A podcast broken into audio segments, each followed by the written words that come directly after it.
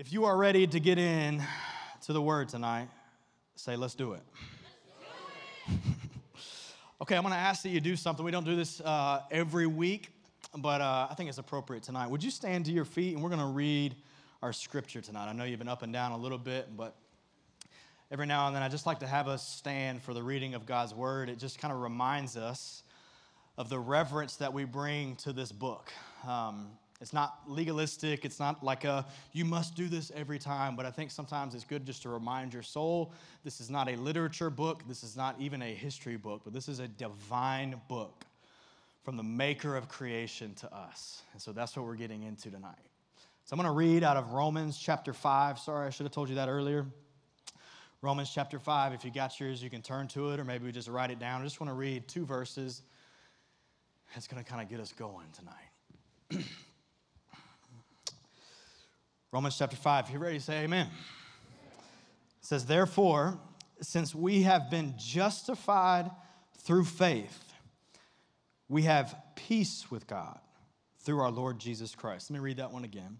Therefore, since we have been justified through faith, we have peace with God through our Lord Jesus Christ, through whom we have gained access by faith into this grace in which we now stand and we boast in the hope of the glory of God.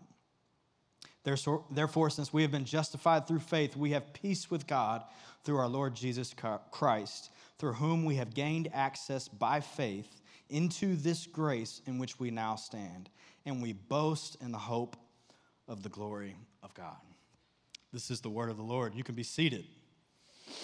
Thank you for doing that. I was talking to a high school student recently. Anybody remember what it was like to be in high school?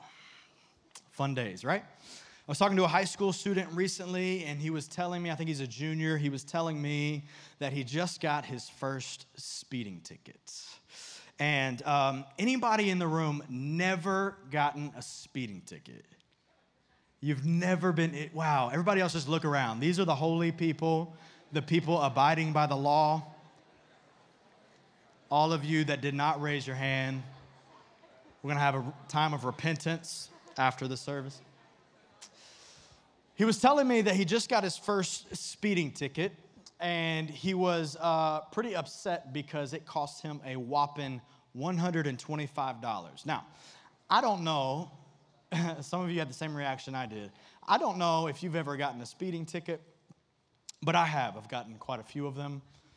Sorry gotten quite a few, but I remember my very first speeding ticket. I could tell you exactly where I was in Duluth, Georgia, on Peachtree Industrial Boulevard, going. I don't remember which direction I was going, but I could tell you exactly where I was in Duluth, Georgia. The hill I was going up to was a speed trap, went from 55 to 45, and they don't make the signs clear enough. And then right over the top of that hill, that little joker was sitting right there all due respects, ma'am and sirs.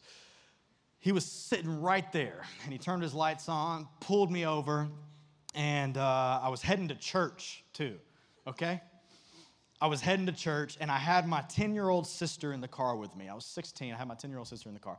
And this police officer, all due respect, decided to rub it in that I was driving dangerous with my 10 year old sister in the car and decided just to make me feel guilty for doing that. And so that is not re- relevant to our story. I just wanted to say that made me upset. And I'll never forget, because it was my first ticket, my ticket cost me $450 and a weekend at driving school or the Saturday morning thing. I had to go for several hours. $450 for a speeding ticket and a weekend at driving school for my very first speeding ticket. Now, I remember showing up to uh, court that day.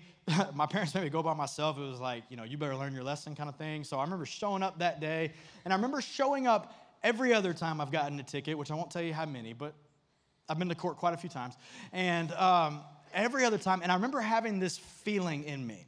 I always had this feeling leaving the court after you have to go in front of the person and tell them Are you, are you guilty, not guilty? Uh, I think NOLO is the other term. I can't really remember. All of you others who have been to court, you know what I'm saying. Um, but I remember leaving court after this and always having this like sinking feeling of like, have I done everything I'm supposed to do? Like, eh, are you sure? Like, have I have I paid? I remember like sliding the little check to the lady, and, and she'd go, "Okay, you're good to go now." I'm like, are you sure? I'm good to go. This is all I got to do is pay this, go to this class, and now I'm good to go. I just had this fear that like I'm going to leave this building and the FBI is going to show up at my house and say, "You forgot to check a box or something." I'm like, "Oh, I had no idea." I just wanted to make sure am I am I good to go here? Am I free? Am, am I clear here? I just want to make sure. The verse that we just read, this is called a transition. Y'all like that? The verse that we just read, there's a word in there and the word is justified. Did you hear that word when we read it? Justified. It is a legal term, literally used in like legal circumstances in court, that literally means to be made right. Or if you're still thinking in kind of court terms with me, or you've got that visual in your mind, it's like a judge telling you, okay, you are good to go. Your wrongs have been made right your wrongs are completely gone, and you are good to go now. This is what it means to be justified. Now, the basic question in all of religion is pretty much this question How can human beings be made justified before a holy God?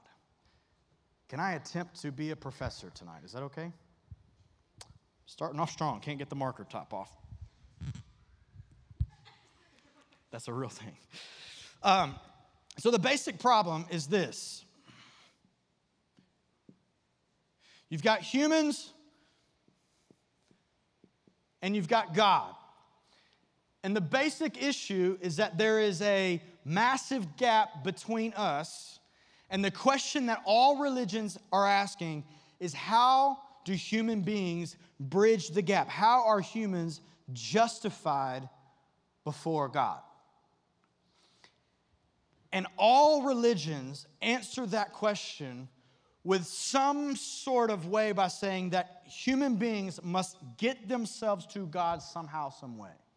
They have to do enough good things, they have to perform enough duties, they have to do the right rituals, the right sacrifices, but humans must get to God, except for the way of Jesus, except for what it means to be a Christian. Now, this, this to me is part of the reason why the way of Jesus is so compelling to me. And I would just urge you, if you're in the room tonight and maybe you're not a follower of Jesus, we're glad you're here.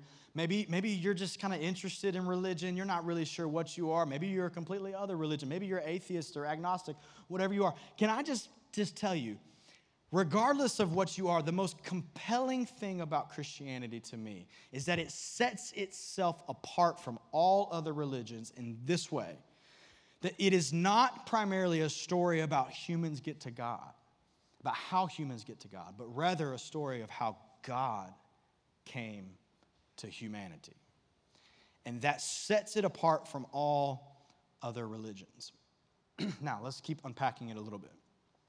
One of the problems with how do we get to God is this. I want to read out of Isaiah chapter 64, verse 6. Isaiah says this He says, All of us have become like one who is unclean, and all our righteous acts are like filthy rags. They are like filthy rags. So here is the issue is that we have sinned and God is holy. And all of our righteous deeds, so he's saying everything that we try to do to get to God, they're like filthy rags.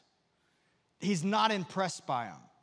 Every act that you do, now this doesn't mean that good deeds aren't a good thing and you shouldn't try to do good works that's we can read the book of James and find that out. That, that, is, that is important. That is a part of a believer strives to do those things. But when it comes to how do we bridge this gap, all of your good deeds just simply fall flat.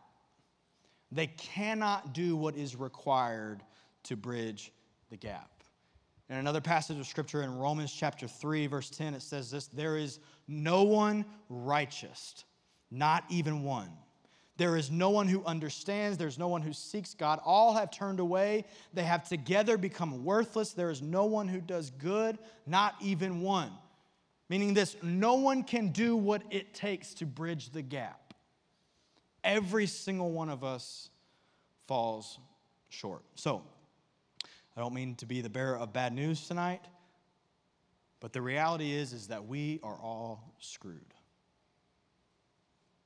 We don't stand a chance. You cannot bridge that gap. And yet, there is a solution for us. And that solution is that in his great mercy, I want you to hear that word and put it into your mind. In his great mercy, God sent his son Jesus to solve the sin problem and to bridge the gap. In 1 Corinthians chapter 15, it says this For since death came through a man, meaning death came to Adam, when Adam and Eve sinned, death came through a man, sin came through a man. The resurrection of the dead comes also through a man, Jesus. For as in Adam all died, we all have now sinned because of Adam, sin entered the world. So in Christ, all will be made alive. So, the good news tonight. Ooh, that just broke.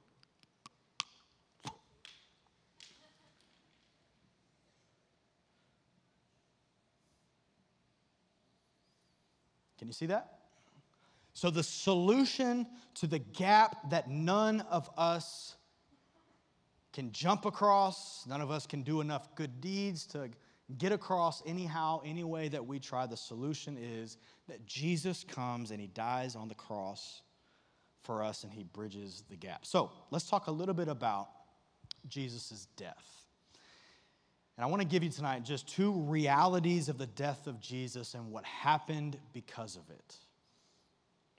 Number one is this I want you to hear this tonight that in Christ, remember this, in Christ, I am justified. That's the word that we read in the very beginning in Romans chapter 5.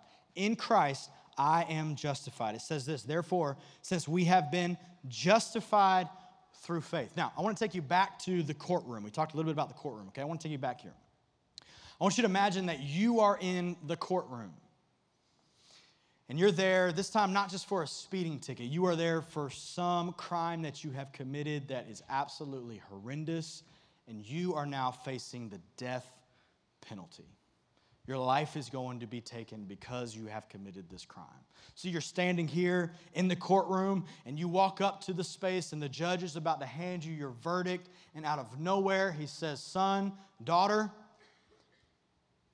you're free. You're good to go. You are justified. Meaning your wrongs have been made right, they are gone completely, and you are good to go. And you're like, sweet, let's go. And as you go to walk out of the room, the judge says, hey, just so you know, the penalty for your crime has been taken care of. But it wasn't that it was erased, it's not just that it disappeared, it's that the penalty of your crime was placed on somebody else. And someone else voluntarily raised their hand and said, I will take his or her death penalty for them if you will let them go. And so the judge says, You are justified. But not just that we're just forgetting about it and letting it go, but that the penalty that had to be paid, because he is a just judge, and there is such a thing as justice, it had to be paid. And so someone else has volunteered to pay it. And for us tonight, you need to know that that person is the person of Jesus Christ. So hear me God is a just God, He cannot lie. He only stands on truth. So, for God to declare you as righteous, you as justified, the penalty for the sin that you have committed The crime that you have committed is death. So death has to be paid. The scripture tells us that the wages of sin is death. The penalty for sin is death. And so, God, in the most radical act of love and justice combined, together does this one thing. 2 Corinthians chapter 5 verse 21 says this. It says God made him who had no sin. That is Jesus Christ who came to live on this earth and live for 33 years before he was crucified and he never once sinned. Therefore he was completely righteous. Nothing about him was wrong. God made him who had no sin made him to be sin so that in him we might have the righteousness of God. We might become the righteousness of God. So let's come back here. Here at the cross is righteous. God made Jesus, who died on the cross, to be righteous. And yet, what happens at the cross is he switches places with you and with I. And what happens is he gives human beings his righteousness, and he takes on the weight of the sin of the world, including you and me. So, for those who put their faith in Jesus, they now have the righteousness of Jesus. And so the gap gets closed when someone declares, I trust in the righteousness of Jesus on my behalf and it literally switches places, and you get his righteousness, and he bore the weight of all your sin, past, present, and future, bore it on the cross, and was crucified for you. And because of your belief in him, you are now justified. You are now justified. So when God looks at human beings, those who have put their faith in Jesus, the one who was crucified on their behalf, those who put their faith in him, God does not see an outstanding payment that still needs to be paid for sin. What he sees is a payment paid in full that his son Jesus took. And he paid it in full for those who would put their trust in him. So, that is what it means to be justified, that you are now free, you are good to go, but only because someone took it on your behalf and you are now righteous. But someone took on your sin and paid the penalty for your sin, which was death. Now, number two, not only in Christ are you justified, but in Christ I am redeemed. I just want to hit on these two words tonight justified am redeemed. In Christ, I am redeemed. Now, the reason I like to separate justified and redeemed is because justified speaks of my position in Christ, that I am hidden in Christ behind his righteousness, and he has my sin. But redeemed speaks to not who I am in Christ, but my relationship to Christ. So, justified is my relationship in Christ and who I am in Him. Redeemed speaks to my relationship to Him. Let me talk about redeemed a little bit. You see, redeemed means literally, quote, to buy back. To buy back. When someone says, I have been redeemed by the blood of Jesus, they're saying, I have been bought by the blood of Jesus. Redeemed speaks to what it cost for you to be justified.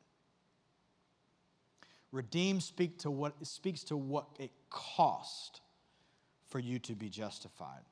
The cross, the death of Jesus, the perfect, righteous Son of God, is what it cost. And through his death, you were redeemed, you were bought.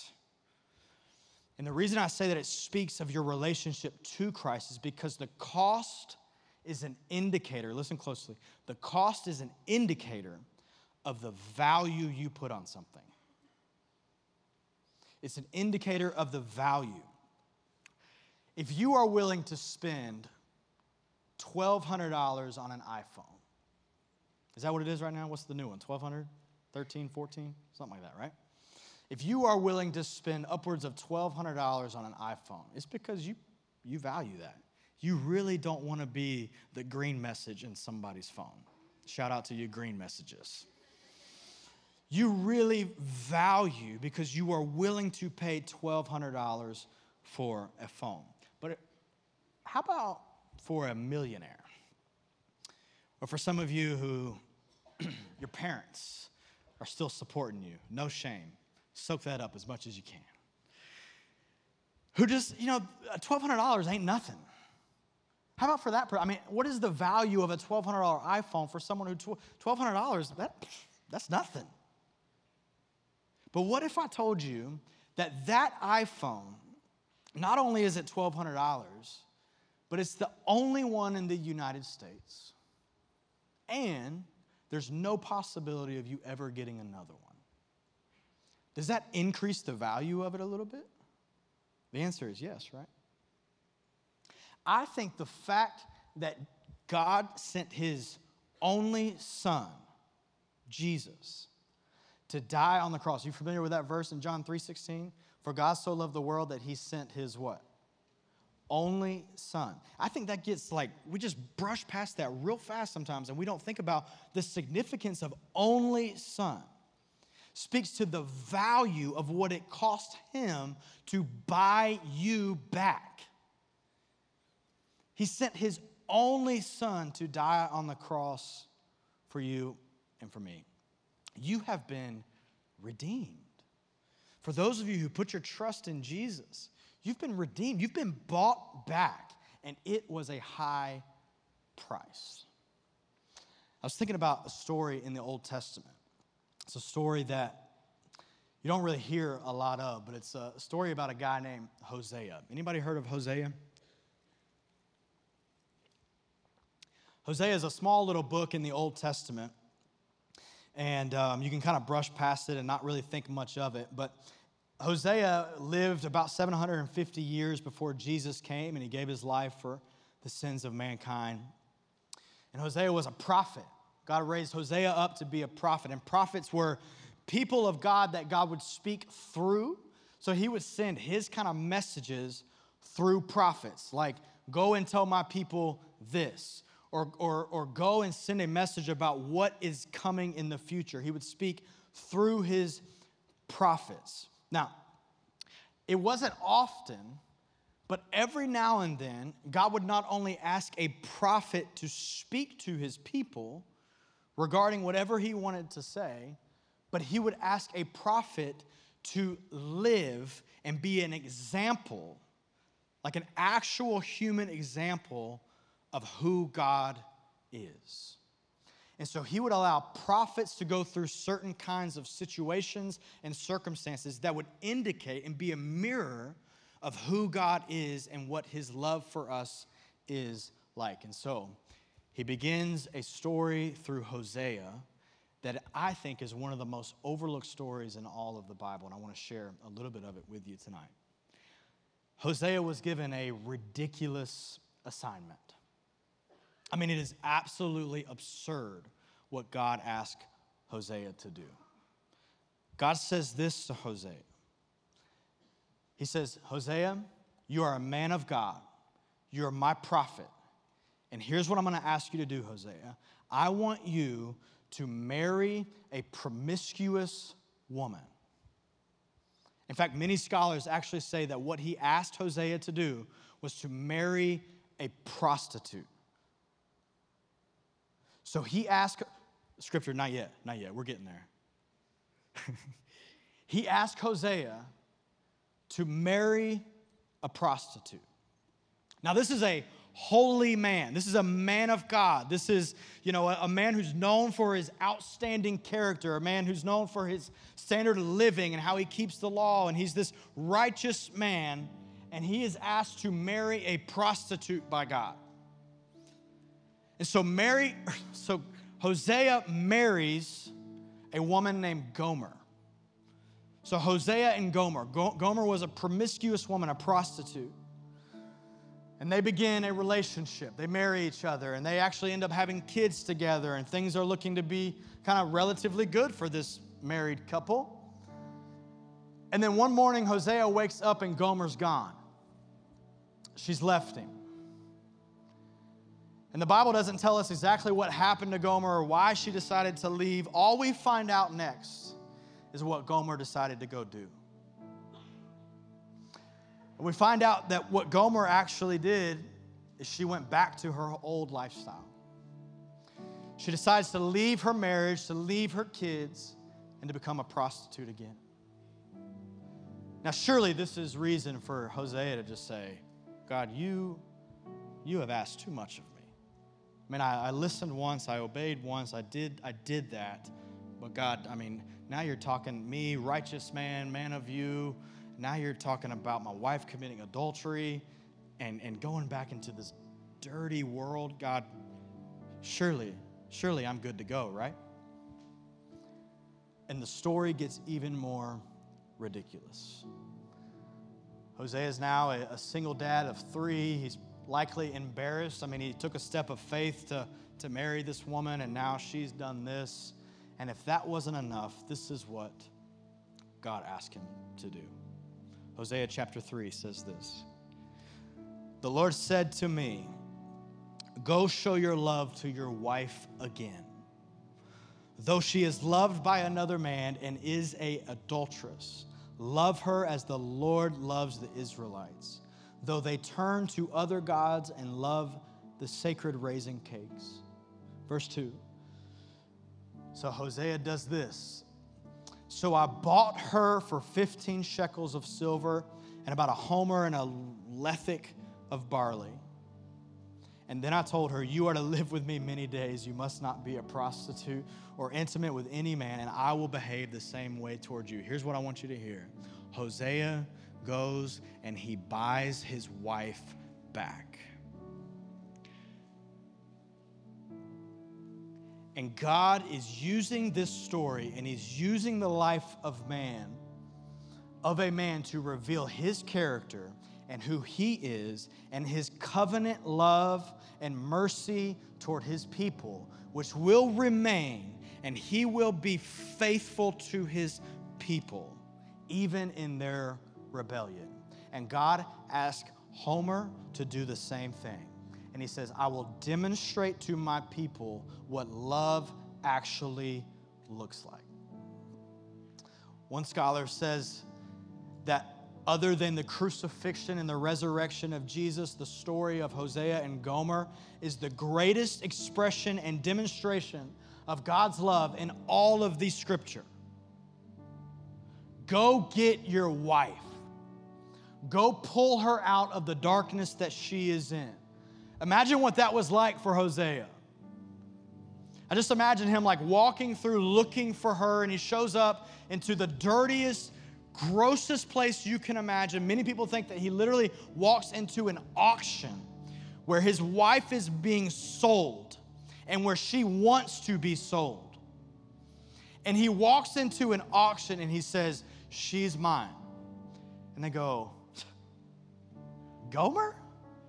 You mean the woman who was doing this years ago and you came and got her and then she left you and now she's doing it again and you want to buy her back?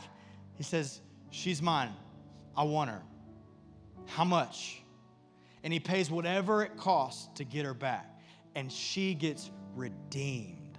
She gets bought back. And here's what's crazy she was already his. And he buys her back. You see, the scripture says that everything in this earth belongs to the Lord. Every human being that has ever lived belongs to Him. And yet, in your rebellion, you're far from Him.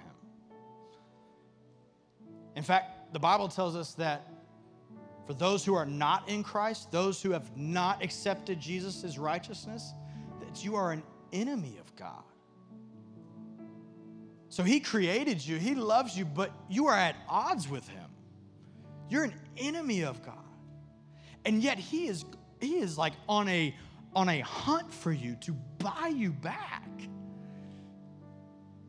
What's fascinating to me is later on in the book of Matthew, Matthew chapter 9,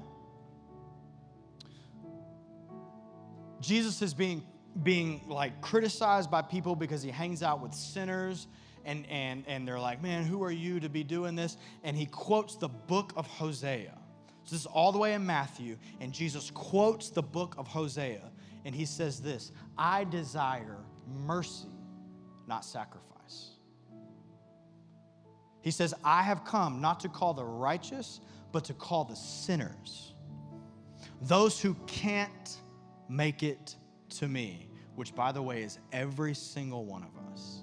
He says, I come to seek and save the lost. I desire mercy, not sacrifice. And when he says, I desire mercy, not sacrifice, he's quoting the book of Hosea. Every single person in the room would have known. He's talking about Hosea. He's taking that from the story of Hosea.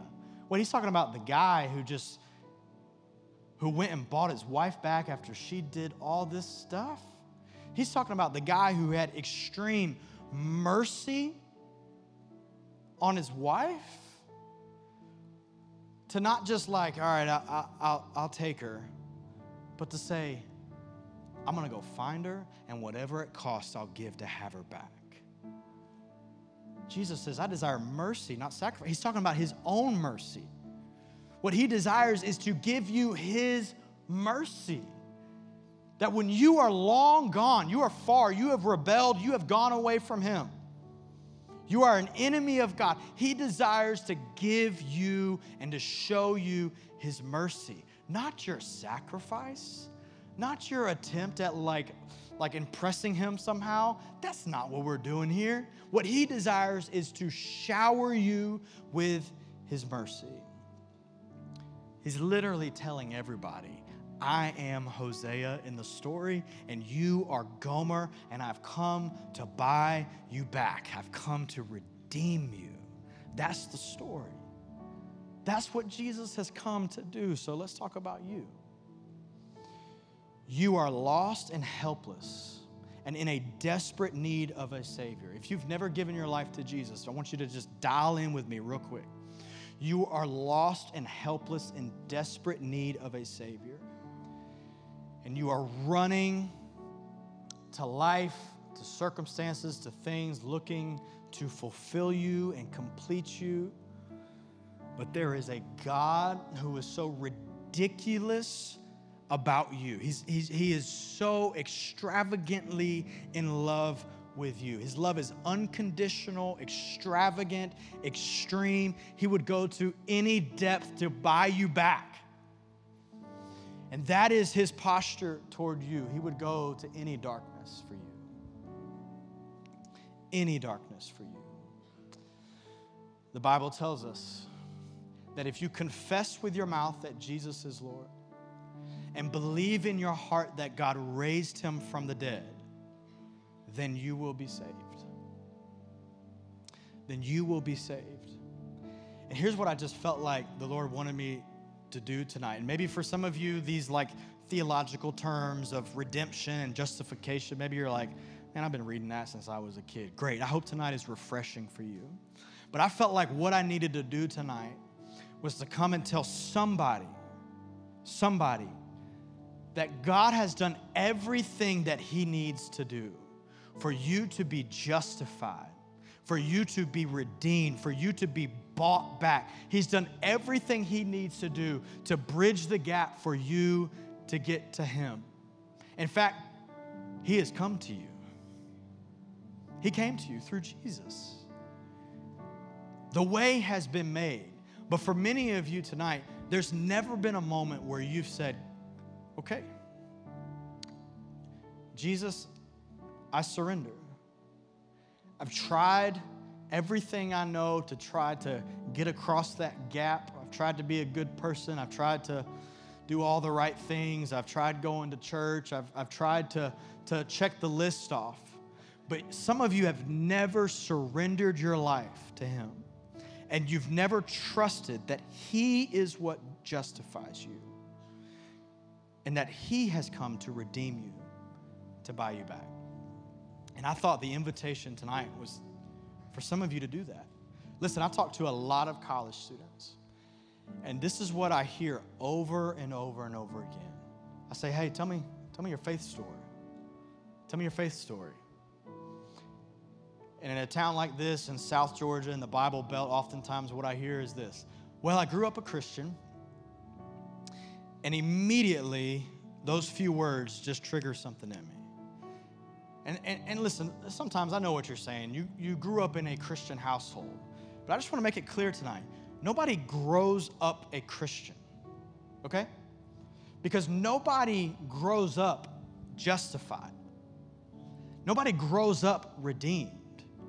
There has to be a moment in each of our lives where we come to the realization that without the acceptance of what Jesus did for me and offering me his righteousness, without the acceptance of that, I got nothing.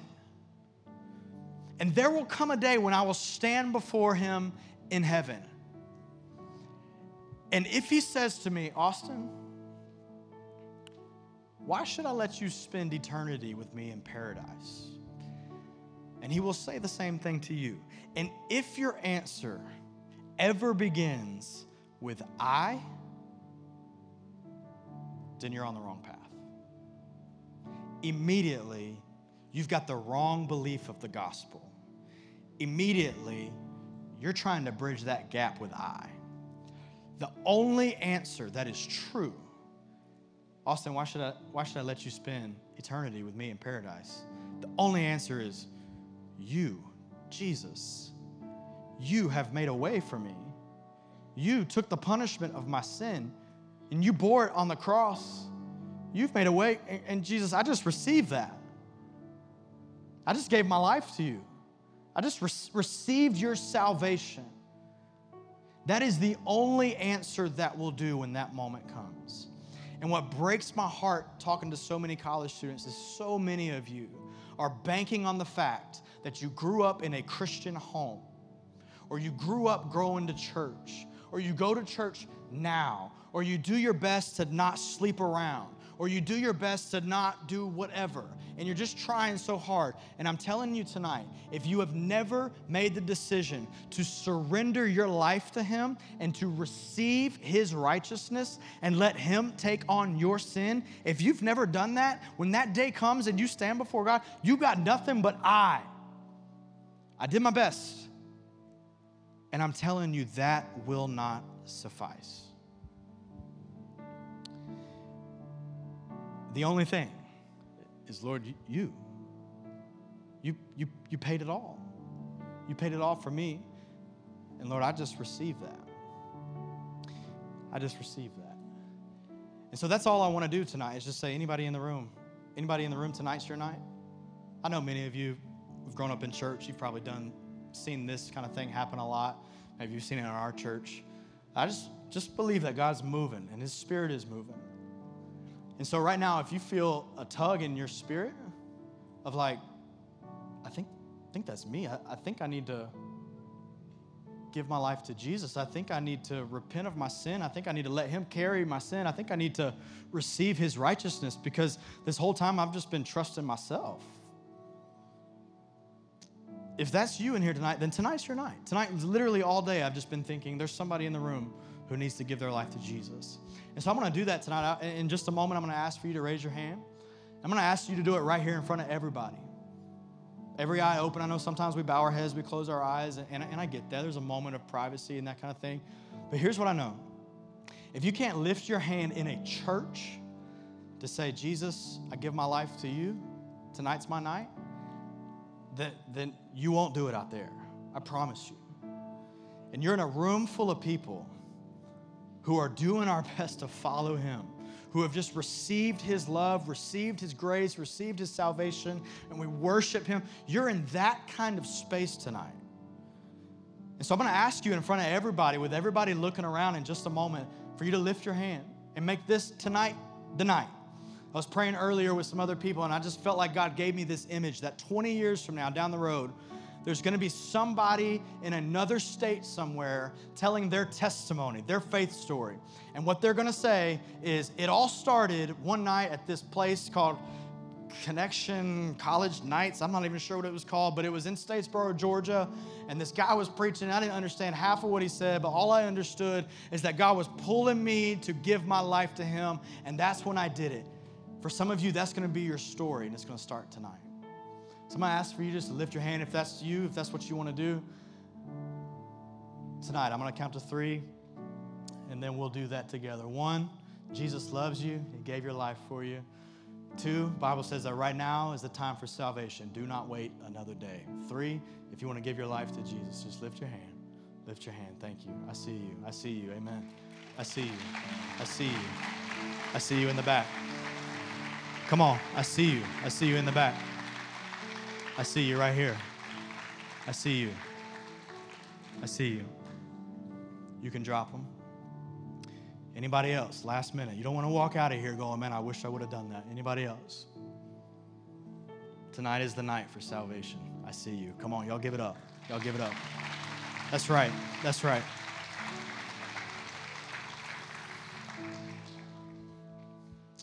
So, what I want to do for those of you who just lifted your hand, I just want to lead you in a prayer.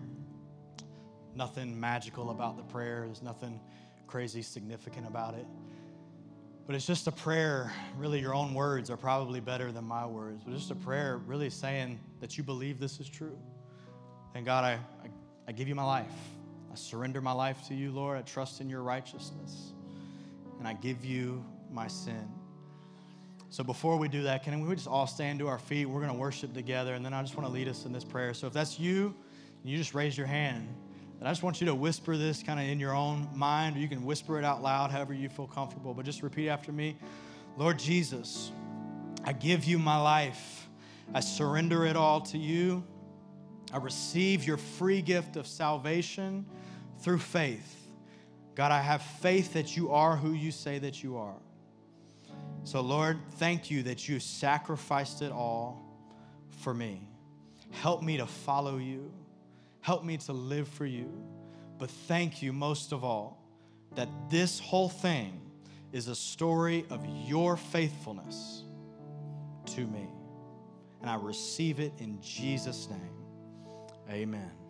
Amen. Hey, the Bible says that all of heaven rejoices when one person gives their life to Jesus, and we just had multiple. Can we just thank the Lord for what He has done?